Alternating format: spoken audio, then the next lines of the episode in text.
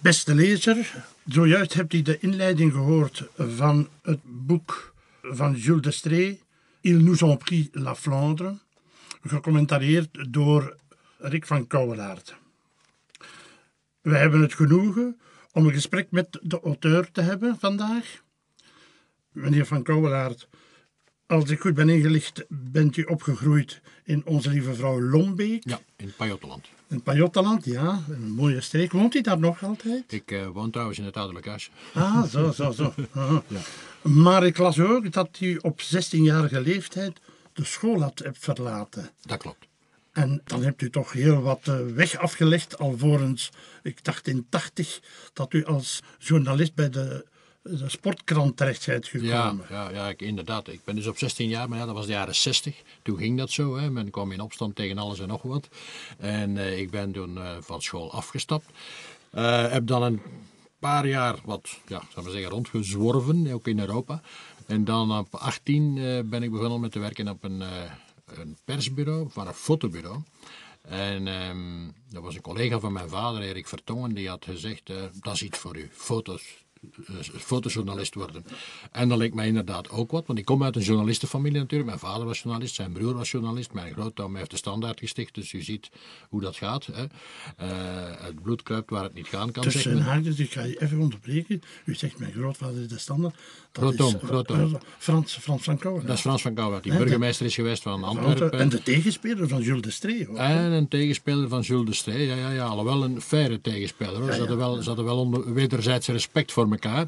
Dus um, dat klopt inderdaad. Um, maar Jules de Stree, uh, daar zullen we misschien later over hebben, is daarna, is daarna lichtjes bijgedraaid ook in zijn houding.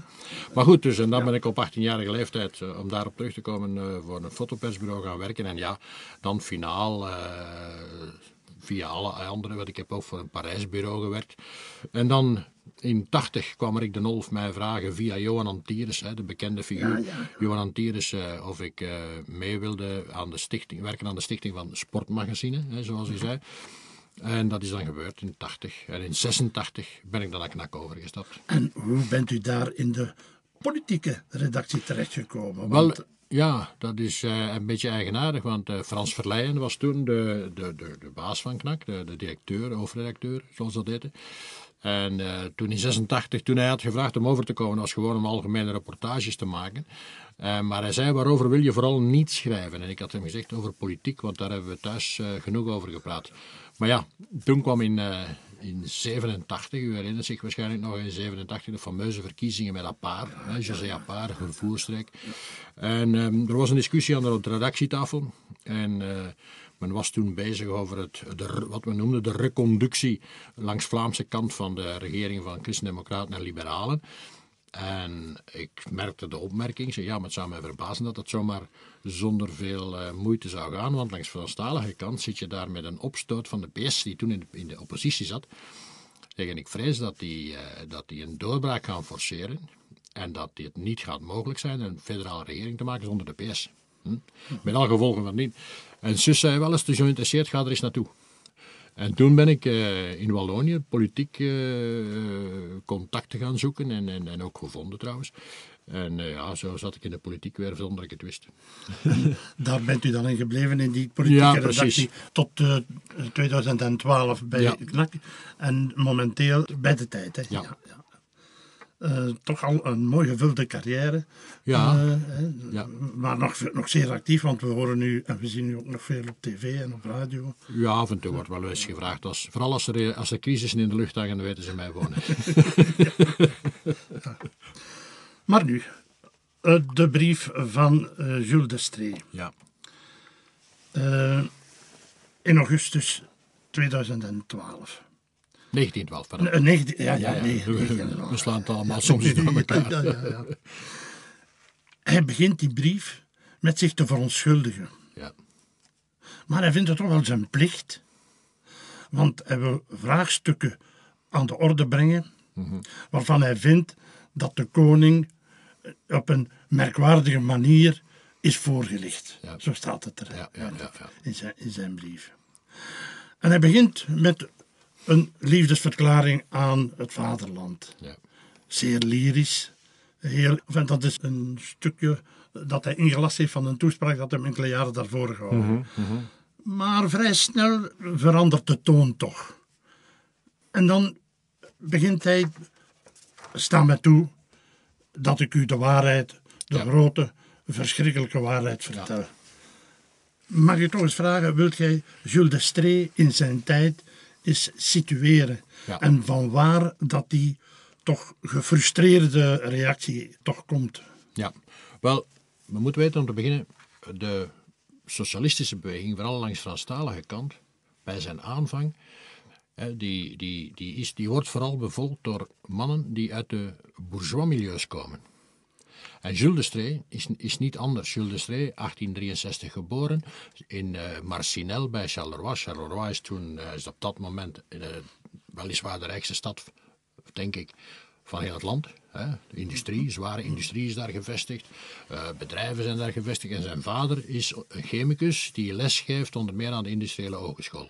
Hij heeft in andere bedrijven gewerkt, maar is op dat moment dus eh, eh, professor aan die industriële hogeschool. En hij is dus daarvan de zoon. Hij heeft nog een broer ook, die later trouwens Benedictijn zal worden, eh, pater. En dat is een echte burgerfamilie, ogere burgerij. Die, die, als je dat huisje vandaag de dag ziet, het bestaat nog altijd zoals het, eh, er stond toen Jules de Stree geboren is. Dat is een, een heel mooi, eh, wat wij vandaag een villatje zouden noemen. Hm? Eh, daar aan de rand van Charleroi. En hij groeit op in, in, in die sfeer. Komt studeren naar Brussel, naar de ULB. Wil advocaat worden, studeert rechten. En, maar is eigenlijk ook zeer literair bezig. Hm? Want hij heeft contacten met La Jeune Belgique, dus een, een, literaire stroming in die tijd, maar ook met Franse schrijvers, onder meer met eh, Joris Karel Huismans, Wismans zeggen de Fransen, hè, die, waarmee hij in contact, waarmee hij trouwens een hele eh, correspondentie voert. En eigenlijk zit hij aan het twijfelen of hij gaat kiezen voor de literaire voor het literaire. En vooral die Franse literaire wereld fascineert hem. Materlin, dacht ik dat. Later dan, dan komt Rodenbach eh, komt daar ook bij, maar dat is een beetje laat. In het begin is hij zeer onder de invloed van die Franse... Ja, de Franse literatuur is op dat moment, zeker in België, overheersend. Hè? En ja, België voor hem, dat is een Franstalig land. Verstaat u? Hè? En eh, gaandeweg, ja, hij ziet wel, eh, hij ziet wel natuurlijk, eh, want in die liefdesverklaring u heeft er naar verwezen, daar, daar, daar neemt hij ook Vlaanderen bij. hè? Hij, is, hij is dol op Vlaanderen, op de Belforten, de stad Thuizen. Trouwens, zijn broer is een kunstkenner, de, de Benedictijnenrad, uh, Dom Olivier, die gaat, die gaat dingen, die gaat, die gaat zelfs op zeker ogenblik uit de grote liefde voor Brugge op de grote markt van Brugge wonen, omdat hij daar dat zo prachtig vindt. Hè? Om je maar te zeggen. Dus hij, hij, helemaal, hij zit helemaal in die sfeer, maar gaandeweg, wat voelt hij? Namelijk, hij is natuurlijk ook liberaal, vrijzinnig, hè, eh, aanvankelijk, want hij, hij, hij militeert bij de jonge liberalen, hè, die dan later, ja, de meeste daarvan worden dan socialist. Hm? Dat komt door de rode staking van 86. Maar goed, hij zit dus in dat bourgeois-milieu en Frans, België is een Franstalig land. En dan gaandeweg ziet hij die Vlaamse beweging opkomen, maar hij merkt ook dat langs Vlaamse kant, politiek dan, het vooral de katholieken zijn die de over, een zwaar overwicht hebben. En het is dat zwaar overwicht, numerieke overwicht ook van de Vlamingen, dat eigenlijk een beetje volgens hem de wet dicteert in het land. En dat kan hij moeilijk hebben. En hij voelt ook dat die Vlaamse beweging altijd maar blijft doorgaan met haar, met haar eh, eisen. En dan in, in, in, in het eind van de 19e eeuw natuurlijk, dan komt de, de gelijkheidswet. En dat is een doorslaggevend voor veel mensen in Franstalig België. Namelijk de, het Nederlands wordt op gelijke voet gesteld met het Frans voor de officiële teksten en bekendmakingen en dergelijke. Behalve diplomatie en leger, daar niet, daar blijft Frans de voertaal. Maar voor de rest wordt dus normaal, ook in rechtszaken, het Nederlands op dezelfde voet behandeld. En daar begint het natuurlijk. Hij stemt, hij is, vreemd genoeg, hij steunt die wet, want hij vindt wel dat de Vlamingen ook in hun eigen taal moeten worden bediend. Maar gaandeweg, door een aantal verschuivingen ook, eh, economisch, hebben zij het gevoel ook dat zij de wet gedicteerd worden vanuit Vlaanderen. En dat is zijn frustratie. Namelijk dat zij, hij heeft het gevoel, kijk wij zijn zo'n sterke culturele gemeenschap, het Frans is een wereldtaal en wij worden in dit land eigenlijk geregeerd vanuit Vlaanderen. Dat is het gevoel dat hij heeft en dat is de frustratie. Ja, ja, ja, ja. Nu, wanneer hij het heeft over België en over, heeft hij het vooral ook over Wallonië en over Vlaanderen. Ja. Brussel, daar spreekt hij echt met misprijzen over. Absolute minachting. Hij heeft het Ja. over de families eh, Beulemans en Kakenbroek. Ja. Ja. En, en dat is hij. Hij maakt één uitzondering, dat is eh, de, de advocaat Picard, Edmond Picard. Ah, ja, dat is zijn stagemeester geweest en daar maakt hij dat, dat is de enige Brusselaar die hij, die hij acceptabel acht. Ja, dat, eh, dat- dat de kruising goed heeft doorstaan. Ja, ja, ja. Al de rest vindt hij gewoon, in, in, in- nu het woord, om het woord maar te gebruiken, bastaarden. hè. Ja, inderdaad. Ja, maar hij zegt dat ook gewoon. Ja. En dan gaat hij verder, dan eh, geeft hij inderdaad een historisch overzicht van de Vlaamse beweging. Mhm. En hij zegt dus inderdaad, zoals u daar juist zei, dat, dat de slinger doorslaat. Ja. En dan begint hij eigenlijk met zijn klachtenlitanie. Ja. Eh, ze hebben ons Vlaanderen ontnomen, ze hebben ons, ons verleden. Ja. Eh, we gaan ze allemaal niet eh, overlopen. Nee, maar het, is een, het is een hele waslijst. Ja, ja, maar ik, ik ga er toch op enkele uithalen. Bijvoorbeeld, onze kunstenaars hebben ze ons Ja. ontnomen. En hij, hij is enorm gefrustreerd dat Rogier Van der Weijden. van der Weijden, Mhm. dat, ze die, dat de Vlamingen die eigenlijk geclaimd hebben. Ja. Vandaar daar die, die, oprisping toch. eh, Van, Wel, ik zeg dit- hij, is, hij komt uit een familie die ook grote belangstelling voor kunst en zo. En uh, Gorgier van der Weijden, zoals wij noemen, hij noemt hem heel consequent Roger de la Pasture. Want er zijn ook sporen dat die naam bestaan heeft, Roger de la Pasture, dus in het Doornikse. Ehm, maar hij vindt dus dat dat moet gereclaimd worden eigenlijk. Een aantal kunstenaars moeten terug eh, eh, tot het, het Waalse erfgoed worden gerekend. Nu is het ook zo, en dat is misschien toch ook wel belangrijk om dat eh, aan de lezers en luisteraars uit te leggen, dat de prille staat België aanvankelijk, en dat is een werk geweest van Leopold I, vaak Vlaanderen als uitgangspunt heeft genomen om aan te tonen hoe belangrijk België wel was. En het hele patrimonium ook, kunstpatrimonium van Vlaanderen, vaak heeft naar voren geschoven. En ook de grote verhalen hè, naar voren uit de Vlaamse geschiedenis. In die mate zelfs dat, dat langs de Waalse kant natuurlijk, dat begon een beetje gênant te worden en vervelend te worden. En de Stree, dat is waar de Stree zich eigenlijk ook een beetje aan ergert. Dat men altijd, als men over België heeft, eigenlijk van dat Vlaamse patrimonium uitgaat. En dan gemakkelijkheidshalve ook zegt, eh, Rogier van der Weijden is ook, is ook. Vlaams. En behoort ook tot die, tot, die, tot die grote Vlaamse schilderschool. En eh, ja, dat, dat, eh, dat, dat zijn ze van die dingen. Hij wijst ook nog op een, in, in een ander boekje dat hij over Wallonië heeft geschreven, wijst hij ook nog op een aantal andere kunstenaars in andere bedrijvigheden die, eh, ja, die, die ook typisch Waals zijn volgens hem. Hè. Want hij houdt wel van Wallonië, dat voel je ook. hè. Dat is een man die echt van zijn, van zijn streek houdt. Hè. Ja. Hij, om terug te komen op die, dat begin, dat lyrische stuk, hij op een bepaald moment, als ik me niet vergis, een slok enkele woorden Waals zullen mij meer verfrissen Ja. dan een slok helder water Ja. en dorstige reiziger. Ja, ja, ja, ja, ja, dat klopt. ook. Ja. Eh, Nu, hij woonde natuurlijk, eh, voor wie een beetje vertrouwd is met Marcinel, waar hij woonde, eh, was een, de betere buurt van Marcinel. Maar als je een beetje verder gaat, dan kom je in Bois dat is waar de fameuze mijnramp heeft plaatsgevonden. Dus hij zag wel s morgens en s'avonds en, en, en ook laat, s'avonds laat, die arbeiders, die mijnwerkers, voor zijn deur defileren. Hm? Op weg naar de mijn. Hè? Ja, ja. Dat staat ook wel mooi beschreven bij uw commentaar eigenlijk. Ja, Dat, eh, ja. die, heel die periode dat hij doormaakt eigenlijk. Ja. Goed, dan onze betrekkingen hebben ze ons ontnomen. En dan ons geld hebben ze ons ontnomen. Dat is toch ook nog een, Ja. een eigenaardigheid. En Ons daar, geld. vergist, en daar vergist hij zich. En daar vergist hij zich. Hij, gaat, hij, hij doet precies wat de Vlamingen vandaag de dag doen. Zij, zeggen, nou, zij spreken over transfers, hè, van, van noord naar zuid. En volgens in zijn ogen bestonden er transfers van zuid naar noord. Nu, dat is een vergissing. Dat is aangetoond geweest door, eh, ehm, door een Gentse professor, en, eh, Jules Hannes, die een liberaal trouwens, ook geen echte Flamingant, gewoon professor economie aan de Universiteit van Gent. En die heeft aangetoond dat er transfers altijd van noord naar zuid hebben gelopen. Zelfs op het moment dat in Vlaanderen hongersnood heerste in de 19e eeuw. Waarom? Omdat de eigenlijke, laat maar zeggen, zij die het meest profiteerden van de Waalse industrie en de opgang van de Waalse industrie, dat waren Brusselaars. Dat waren de Brusselse maatschappijen. En eh, wat zie je trouwens? Dat op het moment dat, dat, dat Wallonië op het toppunt staat van zijn industriële kracht, een arbeider in de buurt van Charleroi verdient amper meer dan een arbeider in Limburg, waar toen nog geen mijnen waren. Hm? Dus om nu maar te zeggen, het zijn niet die arbeiders die daarvan geprofiteerd hebben. Het zijn wel de eigenaars van de bedrijven, meestal concerns die in, die in Brussel zaten. Hm? Zie je? En dus daar vergist hij zich, die, die, eh, die grote infrastructuurwerken, die vanuit, die in Vlaanderen zijn dan de ontwikkeling, hij heeft het dan natuurlijk vooral over de ontwikkeling van de haven van Antwerpen, Eh, dat is door Vlamingen zelf eh, opgehoest, zal ik maar zeggen. Ja. Het volgende punt is dan ons gevoel van veiligheid hebben ze ons ontnomen. Ja. Dat is toch ook een zeer eigenaardig. Ja, dat- en dat, is ook, dat moet je ook in zijn tijd zien. Het ook in zijn tijd zien. Eh, men, men hield toen, zeker langs Franstalige kant, eh, begon men toen ook al Duitse gevaren te zien. Ja, bijvoorbeeld, ik, ik heb het ook uitgelegd, op zeker ogenblik is er een betwisting. eh, wordt er gekozen voor een spoorlijn van Duitsland naar, naar Leuven, Brussel.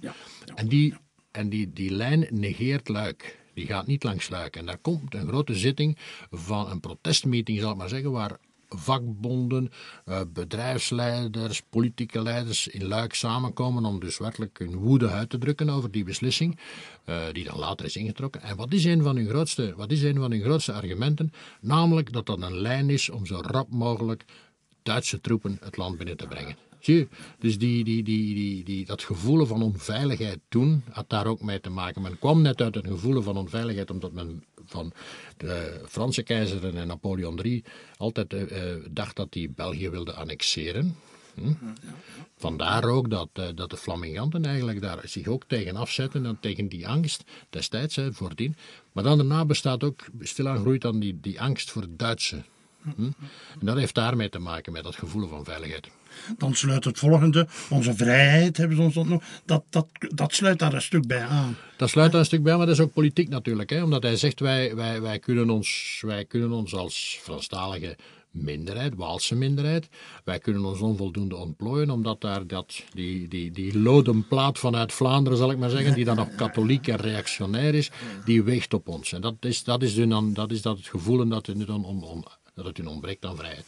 Het laatste puntje, onze taal hebben ze ons ontnomen. Dat Ja. vond ik ook nogal een, een franke uit, uitdrukking Ja. eigenlijk. Ja, en dat is omdat hij natuurlijk voelt dat in een aantal, dat hij, hij- volgens hem kan het dus niet zijn, hè, want hij, hij, gaat op zeker ogenblik naar, eh, naar dat museum van Antwerpen en hij vraagt een, een, een gids in het, in het Frans en hij, er is er geen.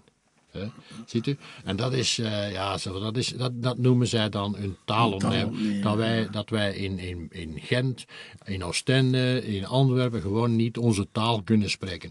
Want daar begint de, de Waalse beweging, zoals men dat zou kunnen noemen, is eigenlijk een reactie op de opkomende Vlaamse beweging. Waarom? Vooral die talenkwestie, dat in Vlaanderen Vlaams, hè, zoals dat dan was. Namelijk dat die, dat die Waalse ambtenaar die in Antwerpen werkte, ja, dat die eigenlijk bedreigd werd. Omdat hij niet tweetalig was. En dat is natuurlijk het gevoel van ze nemen ons zelfs dat af. hè. Het feit dat we onze taal mogen, ook overal en waar we dat willen, onze taal moeten kunnen spreken. Hm. Wanneer die brief bij de koning aankomt, nu spring ik even, eh, ga ik even verder, Mhm. hè, dan is de reactie van Albert I dat hij de analyse Mhm. van de streef wel onderschrijft. Ja, dat klopt. Dat is toch ook? Maar, maar natuurlijk niet eh, in, in het laatste gedeelte van de brief. Nee, nee. Dus de, de scheiding, de, de scheiding, daar is hij niet mee. Maar, maar hij is wel volledig akkoord met de, met de analyse van. Dat is juist. En dat komt natuurlijk ook omdat het, ehm, eh, Albert is eigenlijk een liberaal in, qua ingesteldheid. Is eigenlijk ook vrijzinnig. Hè? En ziet ook, eh, of hij voelt ook dat inderdaad, ja, dat, eh, naar zijn gevoel tenminste, dat we met dat Nederlands niet ver gaan komen. Dat we moeten blijven inzetten op het Frans. Dat is ook de reden waarom in het leger en diplomatie trouwens het Frans tot ver na de, Tweede, de Eerste Wereldoorlog liever, eh, altijd de, taal, de voertaal is gebleven. Hè. En dat is waar hij hem gelijk geeft.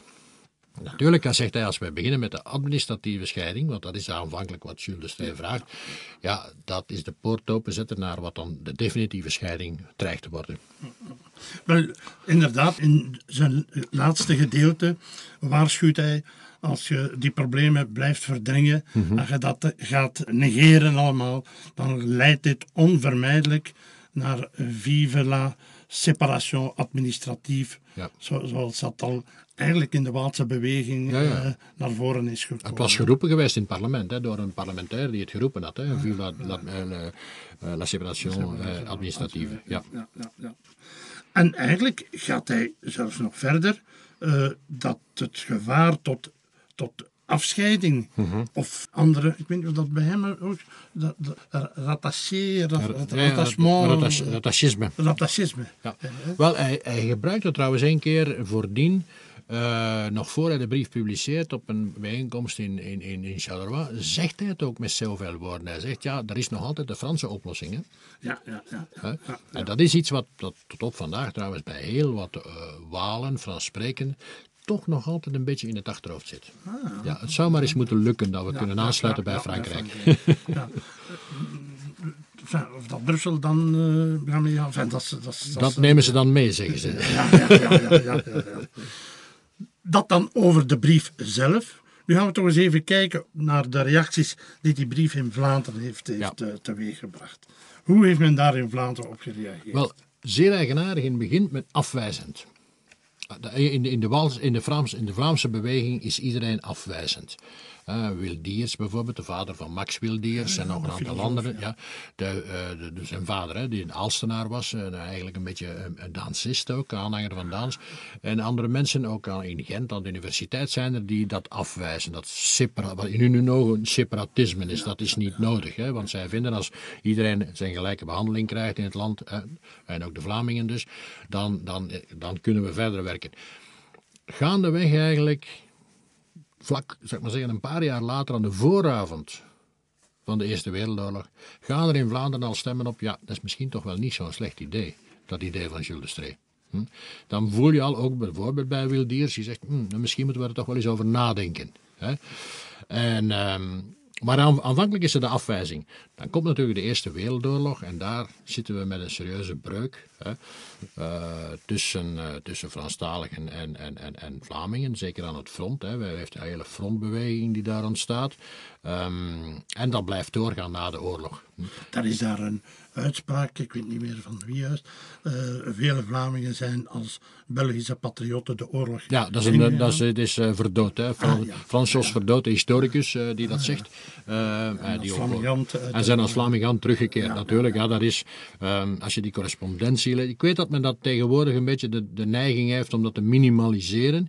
Anderzijds, als je de correspondentie leest van Vlaamse soldaten, militairen die daar zaten. En in mijn familie alleen al zaten er drie aan het front. En ik heb die briefwisseling bijvoorbeeld tussen Frans van Kouwaard, waar- over wie we al gesproken hebben, en zijn broer Gust, de dichter. Die zat aan het front, die is zwaar gewond geraakt met een schrapnel door de long. Eh, een andere oom van mij was almoezenier, eh, dat was Tom Franco de Wijs. Onder Lano heeft onlangs zijn dagboeken, eh, oorlogsdagboeken uitgegeven. Was trouwens een collega van Cyril Verschaven, die daar ook zat als eh almoezenier. Als je dan die briefwisseling leest, dan voel je wel dat er daar een serieus probleem is. Zeker op het niveau van de gewone soldaten en de lagere officieren. Dat er daar vanuit de legertop toch wel een zekere minachting is voor alles wat met Vlaam en Vlaams te maken heeft. Dus die, die verwijdering, ja, die heeft daar. Dat is ook de fout natuurlijk, omdat men in het leger het Frans en het Nederlands nooit op gelijke voet heeft gezet. Het Frans bleef de voertaal, punt. Hm? En ja, Eén, één beveltaal of zoiets. één beveltaal. En dus ja, dat was, eh, dat was misschien in de logica zelf te verdedigen, maar in de omgang aan het front heeft dat toch voor grote problemen gezorgd. En is daar die verwijdering, die, zou maar zeggen, het, extremer worden van de Vlaamse beweging, is daar echt ontstaan. Hoe komt het dat eh, de Stree na de oorlog eigenlijk toch zijn eh, zienswijze heeft uh, Ja. aangepast? Toch, Bijgestuurd, bijgestuurd. ja, hij, is ja, niet, ja. hij, heeft, hij, heeft nooit zijn, hij heeft nooit zijn brief verlogen. Dat moet, dat Nee, nee, men doet precies alsof hij dat nadien. Dat heeft hij nooit gedaan. Wat er wel is, hij is tijdens de oorlog, misschien toch wel even nuttig om te zeggen, is tijdens de oorlog patriotischer geworden. Waarom? Omdat hij door de regering is uitgestuurd in Rusland, in China, Japan, gewoon om die landen bij de oorlogsinspanning te behouden. Want hij is op het moment van de Russische revolutie is hij in, in, Rusland. Hij, heeft dus, hij ontmoet Trotsky en zo, dus die mensen eh, die kent hij. En hij komt terug, laat maar zeggen, als een patriot. Hij komt ook terug omdat zijn broer gestorven is. eh, en die begraven ligt dan in de Keizersberg in Leuven. Ligt die begraven en hij gaat dan naar de begrafenis. Want het gekke is, die ene is, is, hij is een logebroeder en zijn broer is een monnik.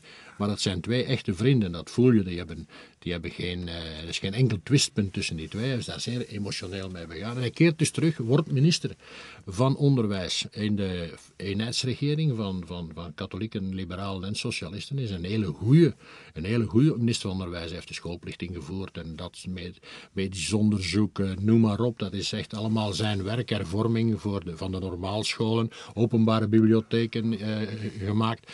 Dus hij is een uitstekende minister van, van, eh, van Onderwijs.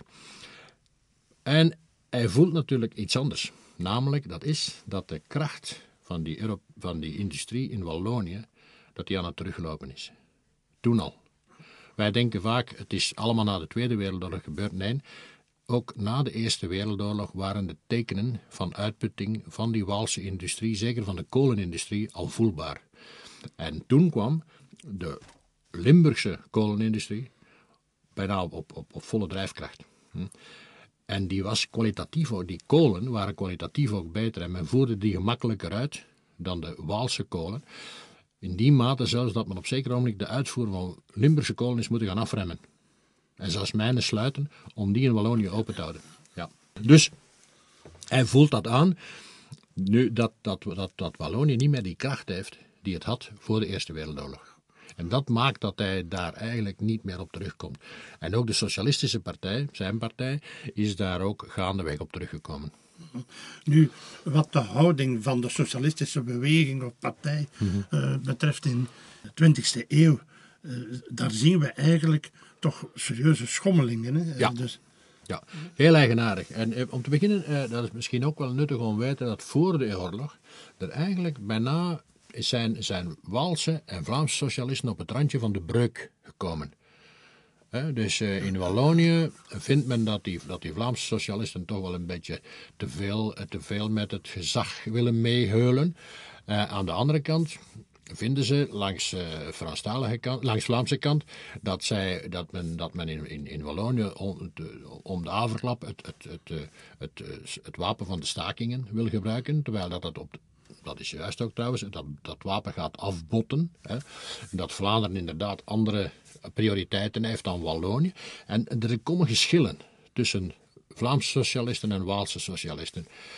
Na de oorlog is dat natuurlijk, dat komt ook eh, die, die, die Vlaamse kant van de Vlaamse socialisten. We hebben dan weg, omdat er ook natuurlijk sprake was geweest tijdens de Eerste Wereldoorlog van collaboratie. Hè. En daar willen zij natuurlijk niks mee te maken hebben. En eh, dan heeft natuurlijk ook eh, eh, Emiel van der Velde heeft dan het algemeen stemrecht, enkelvoudig stemrecht, doorgedrukt bij de koning. Dat is er gekomen. Dat heeft de Socialistische Partij ook in Vlaanderen serieus versterkt. de koep van Loppen. De koe van Loppen. Dus, eh, dat, is een, eh, dat is gebeurd zonder grondwetherziening. dat is eh, natuurlijk altijd een gevaarlijk priori- precedent. Maar goed, dat is gebeurd. En, en ja, dan voel je dat daar die, die afstand toch tussen die Vlaamse beweging en die socialisten in Vlaanderen, dat die wat afneemt. En die vergroot. Alleen Camille Huismans en zo en een aantal mensen blijven, die, blijven dat contact bewaren. Maar in de jaren 60 krijgen we daar Le Rassemblement Wallon. Ja. Een teruggrijpen naar Destrees. En, en- Wel, dat is, dat is het eigenaardige bij de Waalse socialisten. Vooral als ze in, de, in, in, in, in, het, in, het, eh, zeg maar zeggen, in het verweer moeten, als ze in de verdrukking een beetje geraken of als ze in de oppositie geraken, dan grijpt men terug naar Jules de Stree. Bijvoorbeeld André Renard, stakingsleider 6061, de fameuze winterstaking, hè, die sommigen zich zullen herinneren. Eh, dat was toen te, let in dezelfde periode is eh, Boudewijn en Fabiola getrouwd. Ehm, geeft eh, André Renard een blad uit, Combat. En op het eerste pagina van het eerste nummer, wat staat daar? Namelijk, dat is de oproep van Jules de Stree. Ja. En men ziet dat nog terugkomen. Ik herinner mij de tijden dat, dat eh, vlak voor de, de intrede terug in, in 88 van de socialisten in de regering, dat iemand als, eh, als Spitaals en, en dergelijke, die gebruikte vaak Jules de Stree als symbool. Hè? En ehm, grepen dan terug naar altijd vol naar die brief. Dus als ze in de positie komen of in de verdrukking, dan is Jules de Stree nuttig. Ja, ja, ja. Eens in de meerderheid, dan vergeten ze Jules de Steen. Dan zeggen ze, ja, wij was eigenlijk maar een marginale figuur. ja, ja, ja, en dan wordt zijn museum eigenlijk, eh, dat hij in Charleroi toch, Ja. toch heeft, wo- wordt dan eigenlijk eh, Verwaarloosd. verwaarloosd. Ja, jammer genoeg. Ik zag onlangs nog eh, Paul Magnet terug, de burgemeester. Ter gelegenheid van het grote debat dat hij voerde met, eh, Wever, met, met de Wever natuurlijk. En gezegd, ik zou toch graag zien dat dat museum een beetje opgekalfaterd wordt. Ja, ja. En ging je daarop in, ja? Ja, hij zegt ja, maar we hebben een stukken overgebracht naar het Grootmuseum van, van, van Charleroi, wat waar is. Want dat ligt daar een beetje ongelukkig op, die bovenverdieping van het, ja, het gemeentehuis van Charleroi. Nog één vraag, meneer Van Kouwelaert. Jules de Stree, eh, een figuur, we hebben het daar straks ook al over gehad, Edmond Picard. Dat is een leermeester, Ja. eh, waar hij echt toch naar opkijkt. Maar die man was ook gekend voor zijn antisemitische... Dat is eh, en, en Montpicard, hè? Ja, en Montpicard heeft een aantal, heeft een aantal eh, ja, eh, pamfletten geschreven die puur, eh, puur antisemitisch zijn. En die door trouwens, eh, jammer genoeg, door de Duitsers opnieuw zijn uitgegeven tijdens de Tweede Wereldoorlog hier in België. Ehm, het, werd ook, het antisemitisme werd ook toegeschreven aan eh, Jules de dat meer, eh, meer bepaald in de zaak Dreyfus in Frankrijk. Omdat hij niet meteen, omdat hij niet meteen de, keuze, de, de keuze maakte voor Dreyfus. Hm? Nu, wat dat betreft, is dat Jules de Stree eigenlijk, is dat, ik vind het een beetje ten onrechte eh, verwijt. Namelijk, hij zette zich daar op de lijn van Jaurès, de Franse eh, socialist Jaurès. Die vlak voor de Ja, eh, eh, oorlog vermoord is geweest. is ja. En die, wat zei hij over de Zuiverszaak? Hij zegt, dat, zijn, dat, is een, dat is een zaak onder bourgeois, daar moeien wij socialisten ons niet mee. Ah. Het is pas later dat men tot besef is gekomen dat hier een groot onrecht was gebeurd. En dan is Jaurès is ook bijgestuurd. En dat heeft hij ook gedaan trouwens. Hij heeft, heeft heel wat mensen uit de, uit de Joodse families ook, ook geholpen. Hè, voor de oorlog, die, die, die hier op doortocht waren, toen al. Hè, want hij is op, hij is op de vooravond van, van, de eerste, van de Tweede Wereldoorlog gestorven. En er waren toen al wat mensen op de vlucht. Uit Duitsland en zo. Hè. En daar heeft hij toch wel een assistentie aan gegeven, dat, dat klopt. En hij heeft dat trouwens ook later gezegd, dat dat het ten onrechte was dat men hem dat in de schoenen heeft geschoven. Ja, Ja, ja, ja. Maar de Picard is daar nooit op teruggekomen, die is altijd antisemiet gebleven. Ja.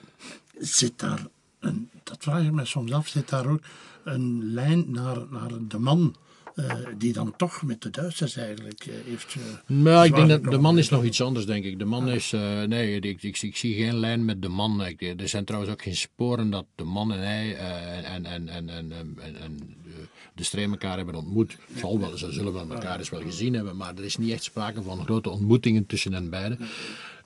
Ik denk dat de man, de man was een, ja, had lang gestudeerd in Duitsland. Hm? Kende dus al die tendensen die daar leefden in Duitsland. Trouwens, zijn eerste boeken heeft hij gewoon in Duits geschreven. Hè? En de Man, dat vergeten we een beetje, was een grote filosoof, hè? laat ons wel wel. Maar ik eh, denk dat de man iemand was die zo verstandig was dat hij niet, zelfs de meningen van anderen niet meer aanvaarde. En dat is natuurlijk zeer gevaarlijk. Meneer Van Kouwenhaard, hartelijk dank eh, voor dit zeer, zeer boeiend gesprek. Dank u. En eh, ik denk dat onze lezers eh, nu met heel veel plezier dat boek Il nous pris la Flandre zullen aanvragen. Ik hoop het. Dank u. U heeft het ook ingeluisterd. Tuurlijk, ik heb het eh, de eerste keer, ik heb het twee keer gelezen. ah ja, ik moet dat ook moet, moet toch een beetje voorbereiden. Hè. Want de eerste Maar keer is een mooie tekst, hè? Die, die een tekst van die brief. Dat is ongelooflijk, ja. ja. En zeg het poëtisch bij wijze zo, hè. Dat is, ja, ja, ja, ja. Maar het is een schrijver, hè? Hij is, een- schrijver. Trouwens, op zeker, dat is ook wel leuk. Op zekere moment staat ook, ik heb dat ook geschreven. Karel van de Woestijnen zegt: op zekere moment kan zijn dat die, dat die een andere wel gelijk heeft, maar het zijn is mooier geschreven. Ja. Dus, Juist, ja, ja, ja, dat is juist. Ja, ja, ja, dat is juist. ja. voilà. Maar uw tekst is ook mooi. Dat staan van tijd ook mooie stukken in. eh, Ja, ja, ik vind dat toch. Doen ons best. Moet een beetje aangenaam zijn om te lezen.